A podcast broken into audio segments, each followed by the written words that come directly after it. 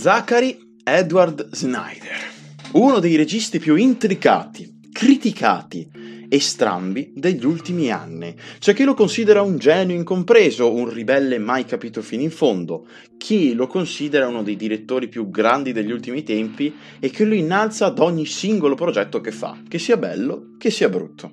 C'è chi invece lo paragona ai registi meno riusciti e chi lo odia con tutto il cuore. Tutto questo crea una fitta e discricata linea di margine fra gli spettatori, una contrapposizione così marcata e nitida che mi ha impressionato sin da subito, nel bene e nel male. Nel bene perché si possono creare dei dibattiti che ovviamente rientrano nella totale pacificità, anche se lo sappiamo bene che la maggior parte delle volte finisce con un putiferio del tutto ingiustificato. Nel male perché si creano proprio questi scontri, questi scontri appena citati. Stiamo parlando del cinema, mica di politica, Dio santo, eh. Un film crea e plasma un'opinione. Può piacere, non piacere, ma l'importante è dirla e saperla accettare soprattutto. Oggi parleremo proprio di lui, eh. Proprio di lui, un regista che senza volerlo ha plagiato seguaci, haters e chi più ne ha più ne metta. Perché questo signore qua, ragazzi, questo signore qua, senza volerlo, senza volerlo, ha creato community enormi, ha creato haters che voi non avete neanche un'idea, ma che soprattutto ha creato tante, ma tante opinioni diverse. Io vorrei partire proprio da che cosa? Proprio dai suoi esordi, da quello che effettivamente l'hanno, boh, innalzato, ok? Perché effettivamente ogni regista ogni regista ha avuto la sua rampa, la sua, la, la sua rampa di lancio, ce l'ha avuta ogni regista. Come ad esempio, no, in, questi, in questi giorni si sta parlando molto di James Cameron, uno dei registi che effettivamente è un po' nato letteralmente, ragazzi, dal nulla.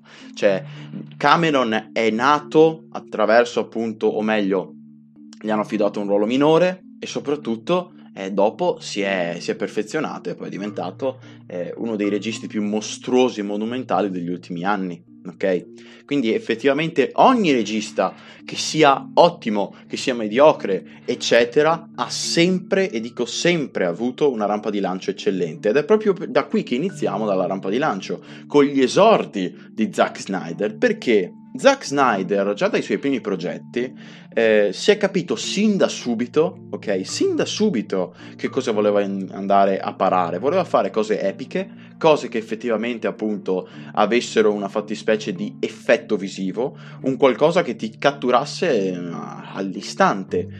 E tutto parte, ok? Con un goffo remake il remake di Zombie, ok? Avete presente no, quel vecchio film, un grande cult di, di Romero, che è appunto l'Alba dei Morti Viventi. Questo Alba dei Morti Viventi appunto è il primo film, il primo buon esordio per quanto riguarda Zack Snyder, lavoro che identifica già l'idea di Snyder e soprattutto la strada che, voi, che lui vuole percorrere. Soprattutto, una cosa che mi ricordo molto bene di quel film, e soprattutto un dato che è interessante, è che la sceneggiatura, ragazzi, è stata, è stata scritta da un certo, un certo James Gunn, eh? non so se vi dice qualcosa. Però effettivamente, questo cosa significa? Che eh, Zack Snyder ha già iniziato un po' bene o male a collaborare in giro, ok? A farsi appunto a tastare la terra un po' per, per il futuro prossimo ma soprattutto aveva un certo Snyder che un po' gli parava il culo, ok? E soprattutto un, un James Gunn che in questi ultimi anni, ma soprattutto già, dal, già da allora, si capiva bene o male quello che voleva fare anche lui, soprattutto poi per arrivare a quello che è oggi James Gunn, ok? Arriva poi, secondo me, uno dei migliori film per quanto riguarda mm, Zack Snyder, perché è, è 300 ragazzi. 300 a parere mio è a mani basse uno dei migliori film di Zack Snyder perché secondo me ha trovato esattamente quello che è la mezza via dei suoi film. Lui voleva sempre fare, secondo me, Avete presente no, quelli che vogliono fare troppo, ma che effettivamente non riescono a raggiungere nemmeno, nemmeno lì? Come, non so, un esempio del cazzo che mi sono appena creato è proprio del salto in lungo, no? Ad esempio. Eh, il problema è proprio questo, no? se tu vuoi andare, eh, se tu vuoi saltare fino a due metri, non puoi fare eh, nel, al primo salto vuoi già arrivare ai due metri, ok? Devi aspettare, devi fare cose e soprattutto devi esercitarti, devi crescere.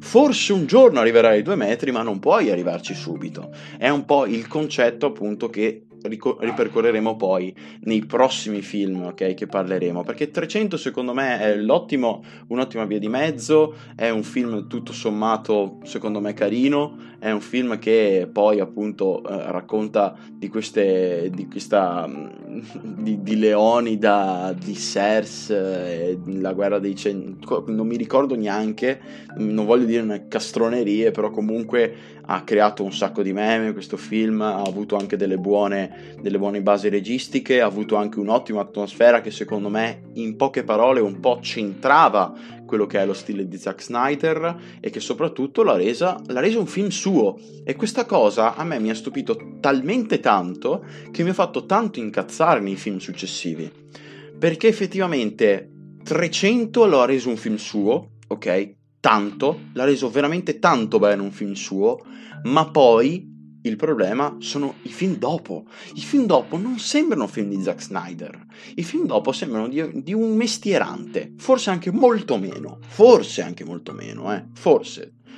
Però comunque, tutto sommato, secondo me è un, tra- un, trash piacevole, un Gerald Butler secondo me molto buono, ma a volte un po' sopra le righe, un Rodrigo Santoro che fa Sers, che tutto sommato, quando l'ho visto la prima volta, che tra l'altro l'ho visto a scuola come film, mi ricordo una delle prime volte, penso sia stata la seconda volta, eh, la seconda visione, lo, lo vidi a scuola ed effettivamente mi, mi, stupì veramente tanto perché non mi ricordavo un SERS così anche abbastanza minaccioso, no? Quindi comunque era molto molto tosto, ma poi soprattutto queste, queste riprese da vicino che poi esploreremo molto meglio queste, queste, riprese da vicino, questi suoi stili, nella parte che parleremo proprio dei suoi stili registici.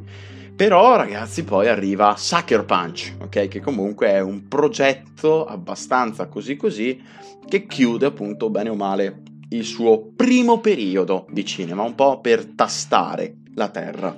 Successivamente ragazzi arriva, arriva l'era del DC EU, la era, l'era del DC Extended Universe. Allora, allora, questo è proprio da qua che effettivamente parte Zack Snyder, è da qua che bene o male proprio lui, eh, bene o male, aumenta il suo, il suo percorso, aumenta la sua fama soprattutto e penso che è proprio da qui che si inizia a creare già quella crepatura, no? Vi ricordate nell'intro? Questa crepa che effettivamente si è formata e che tutt'oggi, tuttora c'è ed è bella possente. Allora lui eh, partiva proprio con l'idea di questo reboot. Di un reboot, ragazzi, di un reboot, ma di, di chi? Di che cosa? Di che personaggio? Ovviamente del più forte, del più famoso di tutti, ovvero Superman. Superman, ragazzi, è, penso che sia stato uno dei, dei più grandi personaggi e soprattutto uno dei, dei più sottovalutati soprattutto perché Superman secondo me ha molto da dare veramente veramente tanto ha ancora molto da dare anche perché comunque per quanto riguarda filmografia a parte siamo più o meno sul punto zero hanno fatto molto meglio le serie, ma forse ne riparleremo in futuro. Però effettivamente, ragazzi, voleva partire Zack Snyder da che cosa? Voleva partire dal reboot di Superman. Un Superman però targato sul dark, ok? Dark al centro, bene o male, di ogni lavoro di Snyder, e quindi effettivamente questo è quanto. Tra l'altro, Superman, il bello è che Superman effettivamente eh, gli ultimi film, l'ultimo uscito, l'ultimo film uscito prima di Man of Steel eh, era proprio quello di Brandon Root e precedentemente interpretato da Christopher Reeve, no? vi ricordate il grande giro attorno alla Terra per riportarla indietro nel tempo, che la scena è diventata iconica senza appunto saper effettivamente eh, il significato, quindi è qualcosa di incredibile. Eh, quindi, come abbiamo appena detto, il Dark era al centro, è al centro di ogni lavoro di Zack Snyder. E parte da questo principio, parte, da questo, parte effettivamente da questo presupposto. Prende esempio da Christopher Nolan. Prende esempio dal suo Cavaliere Oscuro, prende esempio dal suo Dark e crea questo suo Dark Superman, o meglio definito Man of Steel. 2010 abbiamo l'annuncio del film, 2013, quindi ben tre anni dopo, abbiamo l'uscita effettiva nelle sale cinematografiche e udite udite, un mese dopo, e dico un mese dopo la release del film, quindi comunque nel 2013, c'è l'annuncio che bombarda tutti. Batman v Superman, ragazzi. Batman v Superman era fra noi. Era fra noi. E, e tutti no, i fan, secondo me, sfegatati di, di Superman, di Batman, eccetera, si tenevano già belli forti nella sedia per non saltare in aria. Era un qualcosa che secondo me tutti stavano aspettando. Tutti stavano aspettando un vero e proprio scontro, no? Che effettivamente eh, diciamo che sancisce no, l'inizio della DCEU ok? Quindi appunto grazie a questo annuncio, grazie a questo sequel, Zack Snyder dà il via proprio al progetto di CEU, ovvero appunto DC Extended Universe. Ma che cos'è per chi appunto eh, è nuovo effettivamente del mestiere, no? Per chi non lo sapesse, infatti il DCEU è un franchise composto da una serie di film di supereroi basati sui personaggi dei fumetti DC, appunto, quindi appunto Batman, Wonder Woman, Superman e chi più ne ha più ne metta, condividono ambientazioni, condividono personaggi e alcuni elementi di trama che appunto è tanto tanto come dire di moda in questo periodo fra Marvel, DC e tante altre cose.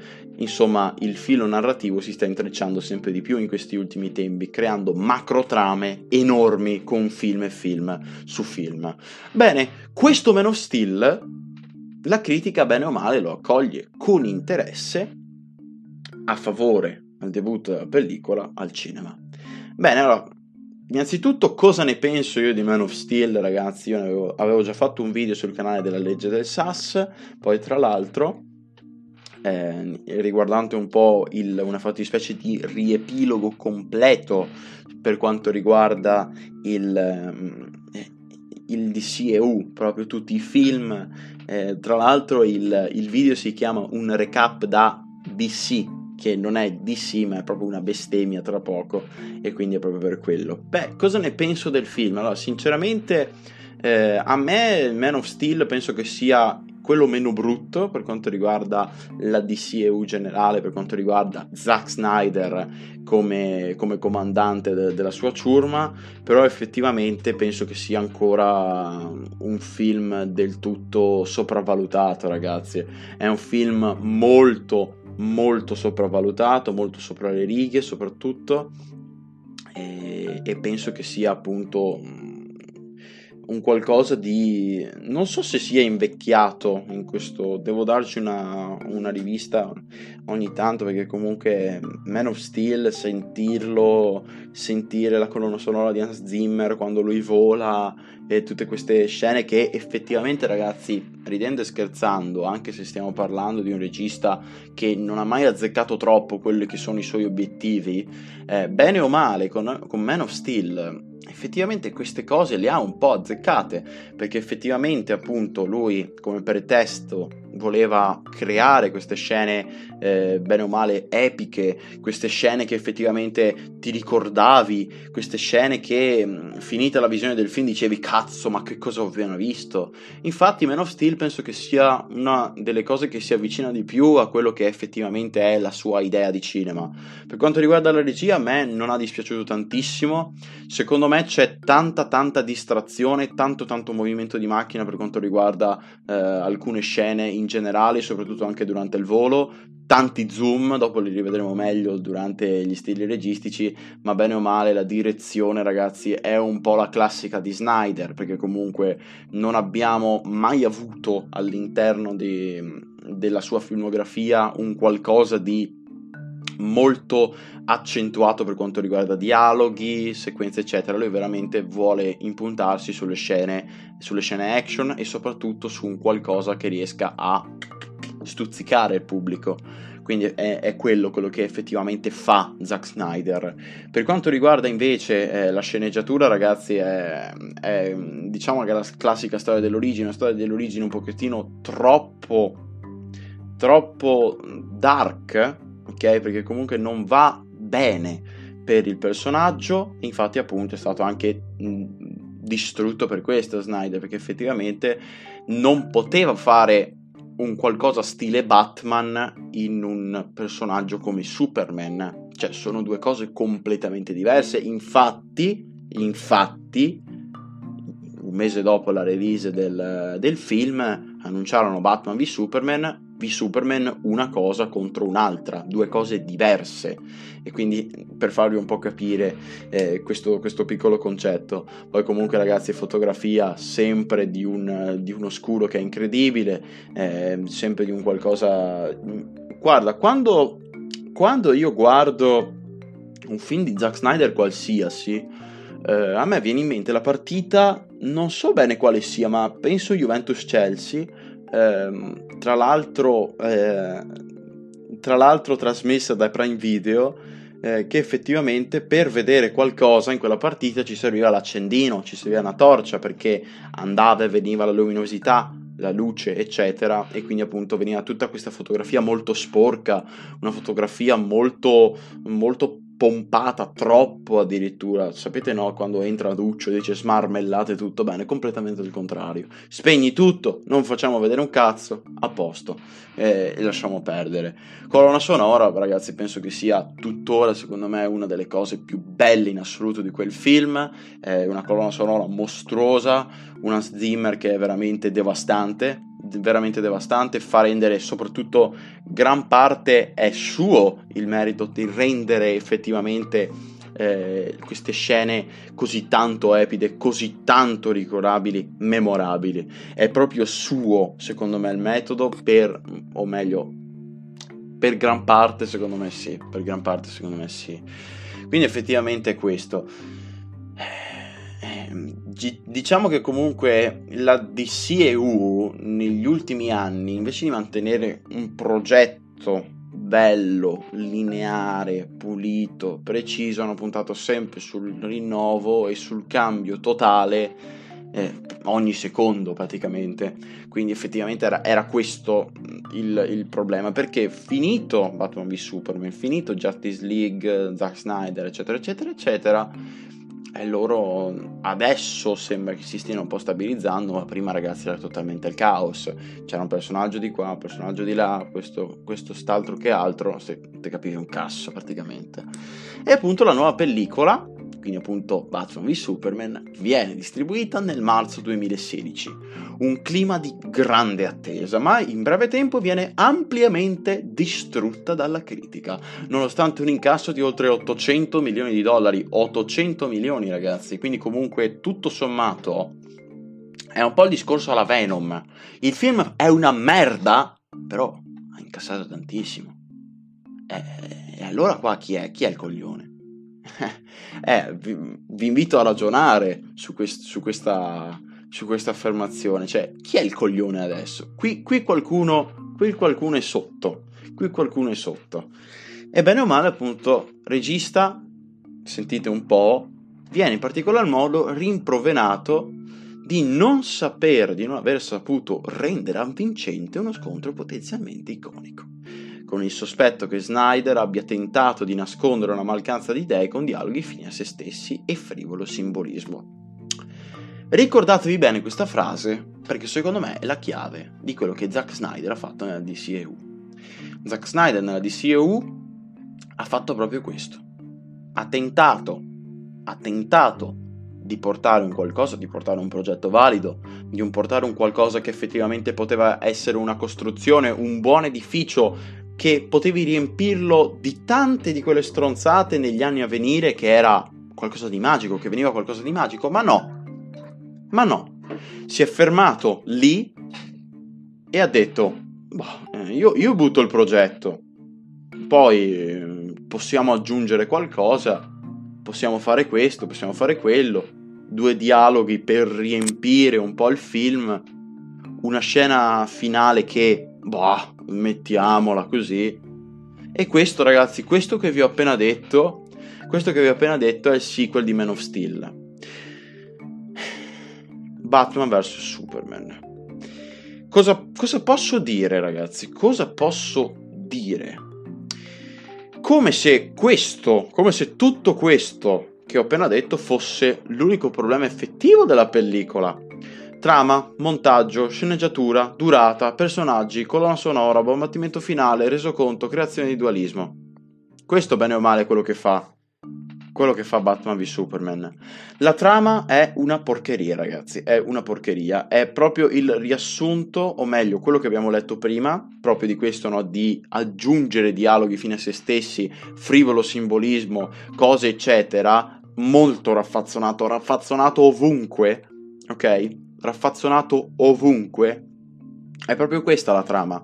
Proprio questa è la trama di Batman v Superman, una trama inutile, una trama che non ha senso di esistere, una trama che Avete, cap- avete, presente no, il cerchio che gira sempre su se stesso? Bene, bene o male, questa è la trama di Batman v Superman. Una trama che non ha il bel che minimo senso, un montaggio che è aberrante, eh, nelle prime due ore non succede un cazzo, sono lente in culo, sono un macigno, sono un qualcosa di talmente tanto noioso che io mi sono fermato più di una volta sulla mezz'oretta. Eh, diciamo che Batman v Superman l'ho visto solo una volta tutto filato ed è stato, ragazzi, un inferno a mani basse, è stato un parto, perché effettivamente è questo il problema, di fare un lungometraggio talmente tanto pieno di roba ma che in realtà non ha un cazzo dentro. È come fare, eh, è come prendere una, una scatola di scarpe e mettere dentro come regalo una graffetta cioè, mettere dentro una graffetta non ha senso, non ci sono senso delle misure, non c'è senso di nulla in quel film, non c'è senso di nulla. E queste dovevano essere le basi per creare qualcosa di solido nel futuro, invece non è stato niente vero. Sceneggiatura che non si ricollega, verso la fine non torna un cazzo, eh, motivazioni e soprattutto distruzione di personaggi, ok? Perché comunque Batman, ragazzi, fa cose, fa scelte che sono impensabili, che, sono, che non sono Batman.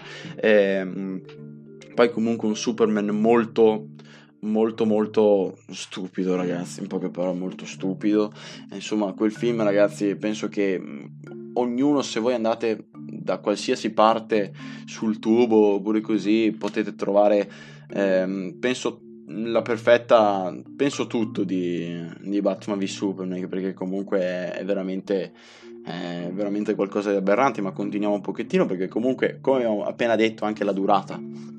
La durata è qualcosa di, di imbarazzante ragazzi. Si arriva appunto si percepisce si subisce un macigno da due ore piene, abbondanti, lente, eh, che non arrivano mai al punto, che non succeda un cazzo in mezzo, per poi appunto arrivare ad una misera scena finale, ad un misero combattimento finale che è anche brutto, quindi proprio una roba veramente imbarazzante. Personaggi. Allora, il Batman abbiamo detto, il Superman abbiamo detto, ma io mi, mi vorrei soffermare un, po- un, pochettino sugli attori. Ben Affleck, io non vado pazzo per Ben Affleck, eh, perché comunque negli anni si è dimostrato a volte un buon attore, a volte sempre lo stesso, però effettivamente come prototipo di Bruce Wayne ideale penso che sia il migliore fra tutti. Il migliore perché comunque è come prototipo, eh, nel senso come, come fisicità, come si comporta è un altro discorso, che comunque è veramente qualcosa di ridicolo. Per quanto riguarda Batman, c'è poco da dire, ragazzi. Penso che sia una delle più grandi stronzate che io abbia mai visto anche sul grande schermo. Poi Harry Cavill, Harry Cavill è ancora molto giovane, deve imparare ancora molto, però effettivamente si sta già un pochettino migliorando eh, eh, in modo attoriale come performance, però nel senso ci sta tutto sommato ci sta, ecco. Colonna sonora, ragazzi, ancora una volta l'unica cosa che si salva, perché effettivamente, ragazzi, è, è, è semplicemente divina. Grazie a, ad Hans Zimmer, a Junkie XL, riescono effettivamente a un po' a salvarsi il culo, a pararsi il culo un'altra volta. E quindi effettivamente eh, queste scene eh, mh, che hanno dell'epicità per l'80-90% secondo me va alla musica, va alla colonna sonora, e poco da fare. E nonostante l'insuccesso di questo Batman v Superman, di questo, com- di questo orrore, ma veramente di un orrore che è qualcosa di incredibile, Zack Snyder continua, ok, come lavoro di post-produzione per quanto riguarda appunto la DCEU. Tuttavia Z- eh, Snyder, ragazzi, decide di abbandonare l'incarico ok? Perché comunque, attenzione, questa è una cosa molto interessante. Quindi, dal via alla realizzazione del film Justice League, ok? E fin qua ci siamo perché comunque, cazzo, eh, oh, eh, stiamo, stiamo assemblando un po' personaggi, ne abbiamo tre.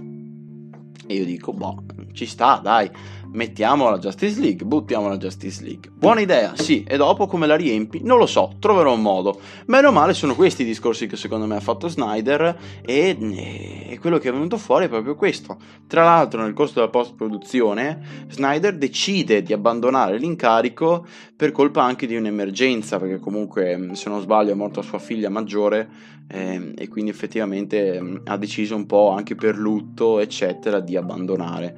Ehm, quindi appunto diciamo che Warner affida a Joss Whedon, insomma non l'ultimo degli stronzi, perché comunque Joss Whedon ha diretto un Avengers con i controcoglioni e, e quindi effettivamente diciamo che inizia così un periodo un po' di lontananza dalla macchina da presa. Quindi un po' immaginatevi la situazione di Joss Whedon quando arrivò sul set dove effettivamente c'era appunto uno Snyder disperato, delle scene che effettivamente boh, vale a capire e poi appunto arriva lui che effettivamente dà un po' il tocco che è mh, penso verso la tre quarti di film, ma un pochettino di più.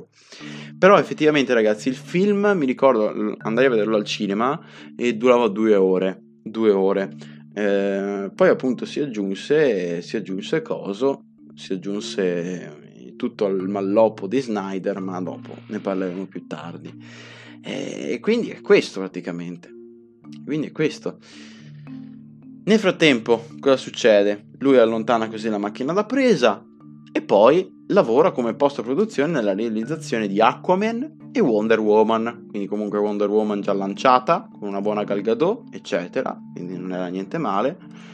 E poi cast e fan, cast e fan ragazzi, cast e fan, leggete un po' meglio, ascoltate un po' meglio, fan, soprattutto acclamano a gran voce la realizzazione della sua Justice League Volevano vedere la Justice League di Zack Snyder. Volevano vedere proprio quella. 18 marzo 2021 viene reso disponibile sulla piattaforma HBO Max Zack Snyder's Justice League, il quale, pur venendo generalmente apprezzato da pubblico e critica, viene bollato dalla stessa Warner come un progetto senza sbocchi. A segue, a ciò segue quindi una nuova compagna mediatica una nuova campagna mediatica finalizzata al ripristino della cosiddetta Snyderverse, ragazzi. E, e tu mi, stai, mi starai dicendo, no, guarda, boh, secondo me boh, è un regista tranquillo, cioè nel senso mm, un po' di gente voleva vedere eh, Snyder, eh, la sua Justice League, quindi comunque non sarà stata, secondo me, una, una bomba, un qualcosa di, di enorme, ma soprattutto non sarà stato un qualcosa di uh, boh, enorme, ok? Un qualcosa di mediatico sconvolgente. E invece no, perché uh, diciamo che, giusto per darvi due dati, ha addirittura battuto eh, quello no del dateci il trailer di No Way Home dateci il trailer No Way Home, bene, quello della Snyderverse, di Restore, eh, Snyder Cut e tutte queste cagate qua, ehm, diciamo che eh, ha avuto talmente tanto successo questa cosa che ha battuto anche No Way Home. Guarda un po', guarda un po'. Insomma, comunque, tutto sommato, con tutta questa, tutta questa roba, Dio Bono, eh, ne, ha, ne, ha, prese, ne ha, ne ha, presi un botto di fan, di, di, insomma, di gente acclamata per lui, che lo acclama. E effettivamente ci sta, cazzo. Ci sta.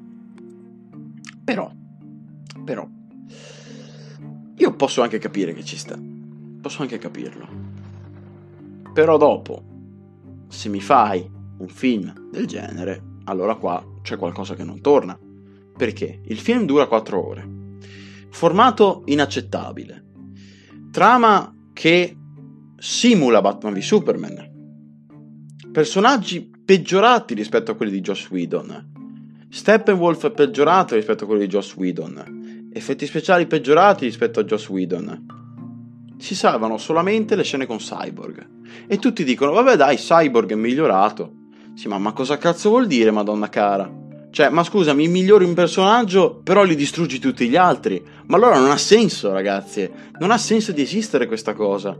Del dire, guarda, cioè, il film è brutto. Il film è così così. Il film non mi dispiace. Però Cyborg è bello. Cioè, ma allora tu mi vuoi dire, no, che l'unico pregio di quel film è Cyborg. Bene o male anche secondo me, però non è un pregio questa cosa.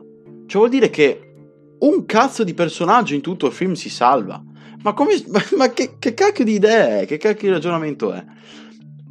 Cioè, è come, è come dire, non so, guarda, eh, quella squadra lì è veramente, veramente, veramente, veramente forte. Veramente, veramente forte sono ultimi in classifica, però il portiere, il portiere può andare in Serie A. Non ha senso, ragazzi, questa cosa. Anche perché non capisco ancora adesso eh, questa distruzione totale dei personaggi per quanto riguarda cioè dal Justice League di Joss Whedon al Justice League di Zack Snyder. Cioè quelli di Joss Whedon almeno avevano appunto legame fra di loro, avevano degli archi narrativi, avevano una fattispecie di feeling fra di loro, si percepiva, erano ah, benché minimo interessanti, un minimo. Su Zack Snyder's Justice League, ragazzi, hanno peggiorato praticamente tutti. Batman fra tutti, poi Wonder Woman, poi Flash, poi Superman che è una marionetta, che fa quel cazzo che vuole, che ha tre scene e durano sei anni. È qualcosa di incredibile ragazzi, ma poi la cosa bella è che nel primo Justice League eh, dovevano muoversi. Oh ragazzi, guarda che fra, fra tre secondi arriva Steppenwolf a farci il culo. Fra tre secondi arriva Steppenwolf a farci il culo.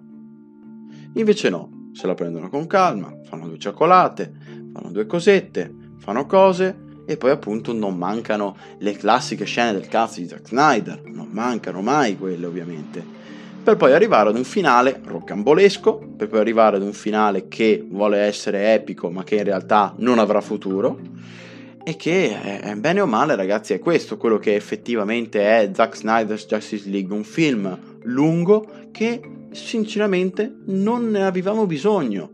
Non ne avevamo bisogno, perché adesso tutti che si impuntano su Zack Snyder's Justice League, quando molti anni prima è uscito Justice League, punto. Molto più valido secondo me rispetto a questo Zack Snyder's. Ok, questo, a questo, questo lavoro di Zack Snyder, molto più valido secondo me. Stesso anno torna con uno zombie movie.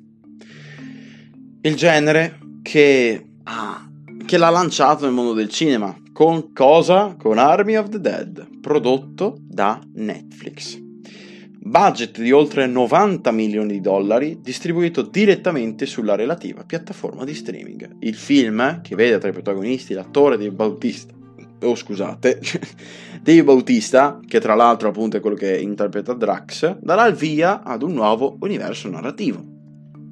A seguire produce e scrive infatti il prequel Army of Thieves, diretto e interpretato da Matt- Matthijs uh, vabbè, mm, state pure tranquilli, anche perché comunque è lo scassinatore di Army of the Dead, proprio per farvi capire. E poi appunto per cominciare la lavorazione per il sequel Planet of the Dead, quindi comunque è una fattispecie di, di sequel.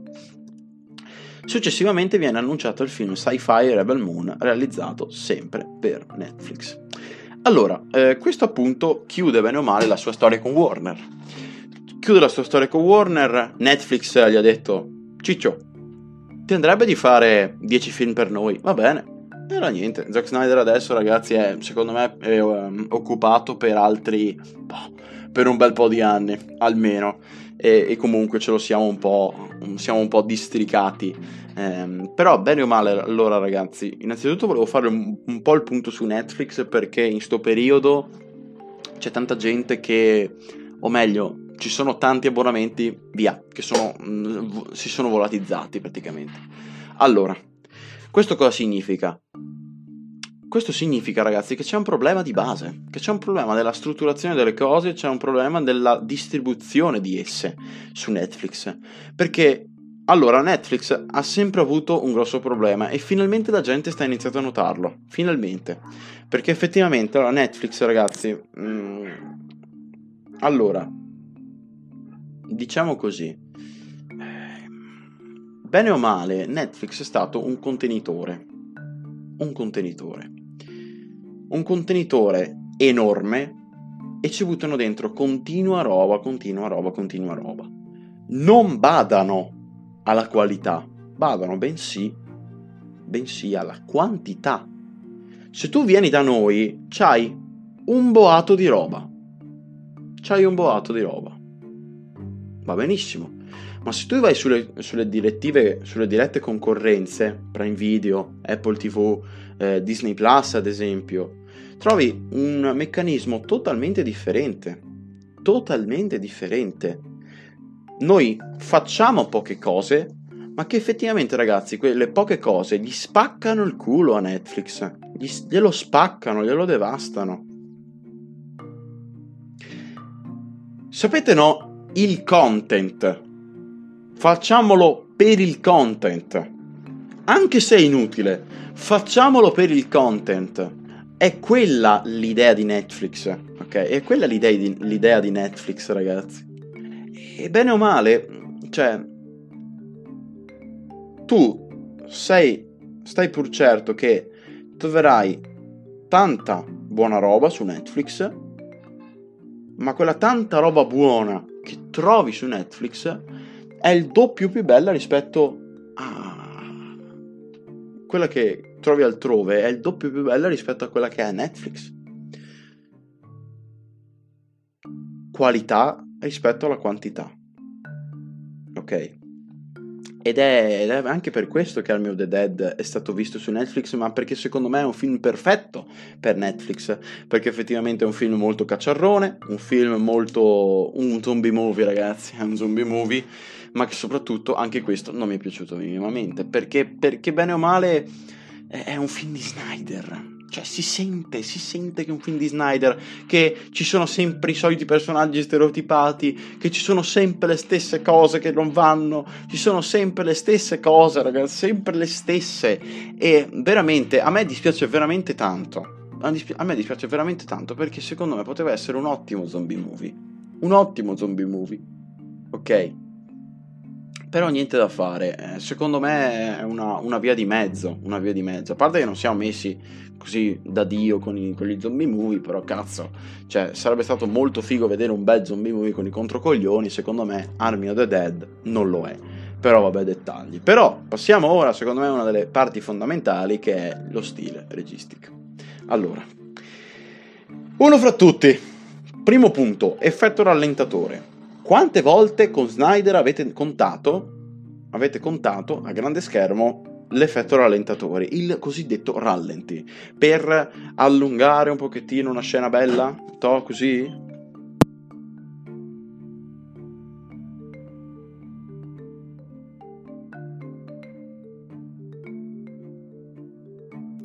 Scusate l'interruzione. Eh, quindi appunto effetto rallentatore. Quante volte, quante volte avete visto l'effetto rallenti per quanto riguarda uh, Zack Snyder? Cazzo, io, io, tantissime volte, ma anche perché, perché lui vuole effettivamente eh, continuare questa idea del eh, guarda, epico, epico, epico, eh, tutte queste cose qua, ma che in realtà, ragazzi, il rallenti ha rotto il cazzo. O meglio, il rallenti va bene per determinate scene e non allungato con il brodo, ok?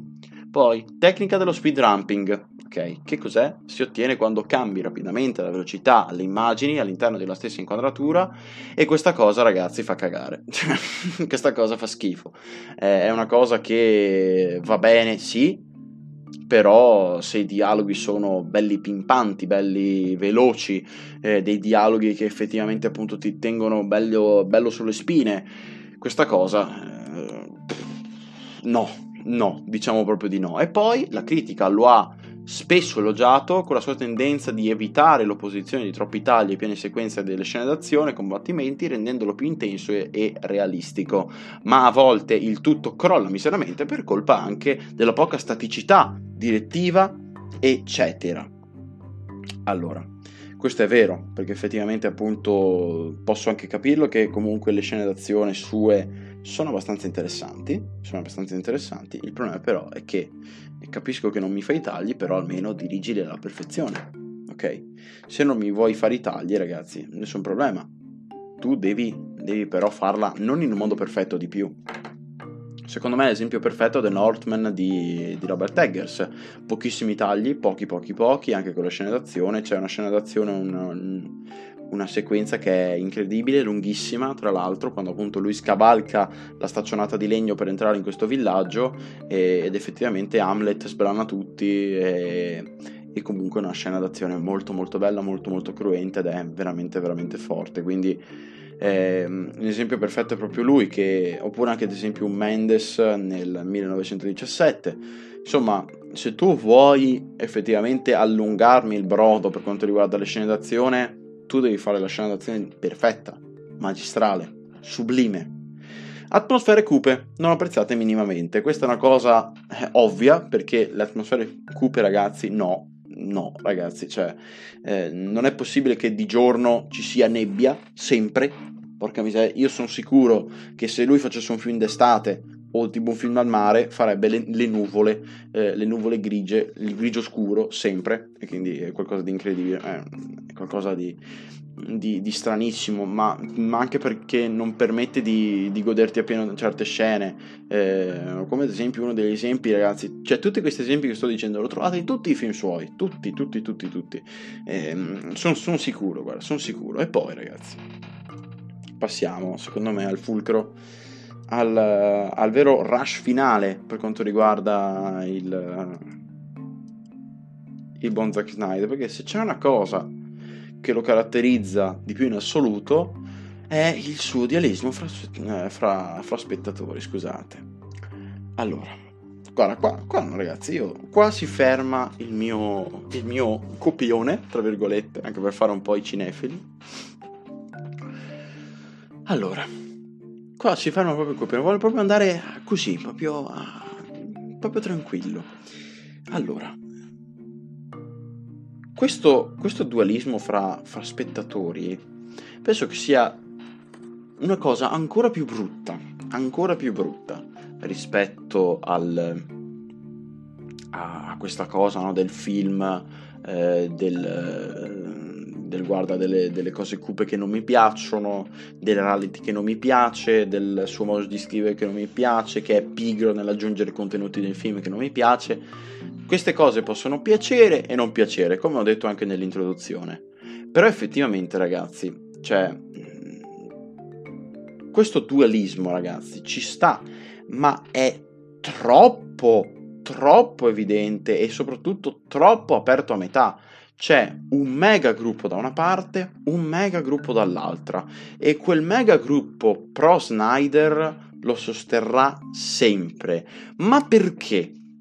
Primo perché sono appunto fan accaniti di che cosa? Beh, ragazzi, basti vedere come è diventato famoso.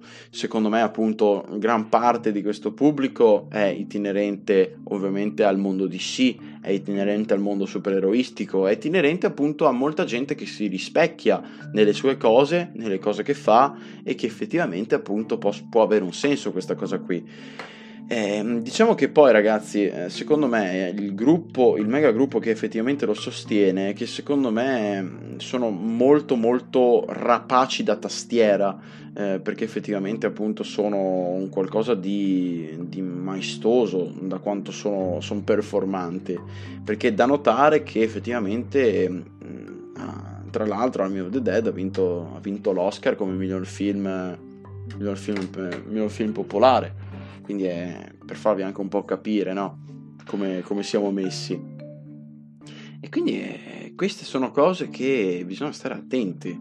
Queste sono cose, ma ragazzi, ma poi rendiamoci conto che ha battuto un certo Spider-Man No Way Home, un film che ha incassato più di un miliardo di dollari, cioè non so se ci rendiamo conto. Perché comunque questo dualismo, ragazzi, eh, visto che è troppo aperto a metà, effettivamente può può dare, può dare molto fastidio.